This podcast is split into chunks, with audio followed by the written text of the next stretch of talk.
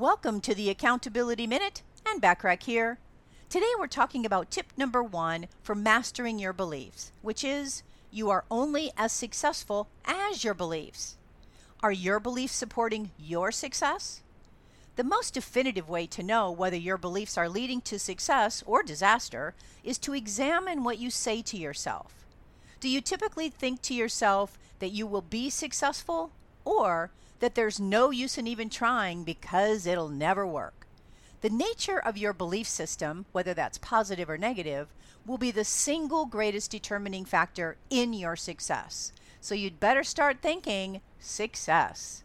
Tune in tomorrow for tip number two for mastering your beliefs to help you achieve even greater success. In the meantime, if you think you have some limiting beliefs holding you back, download my guidebook. Are your limiting beliefs stopping you from achieving your goals?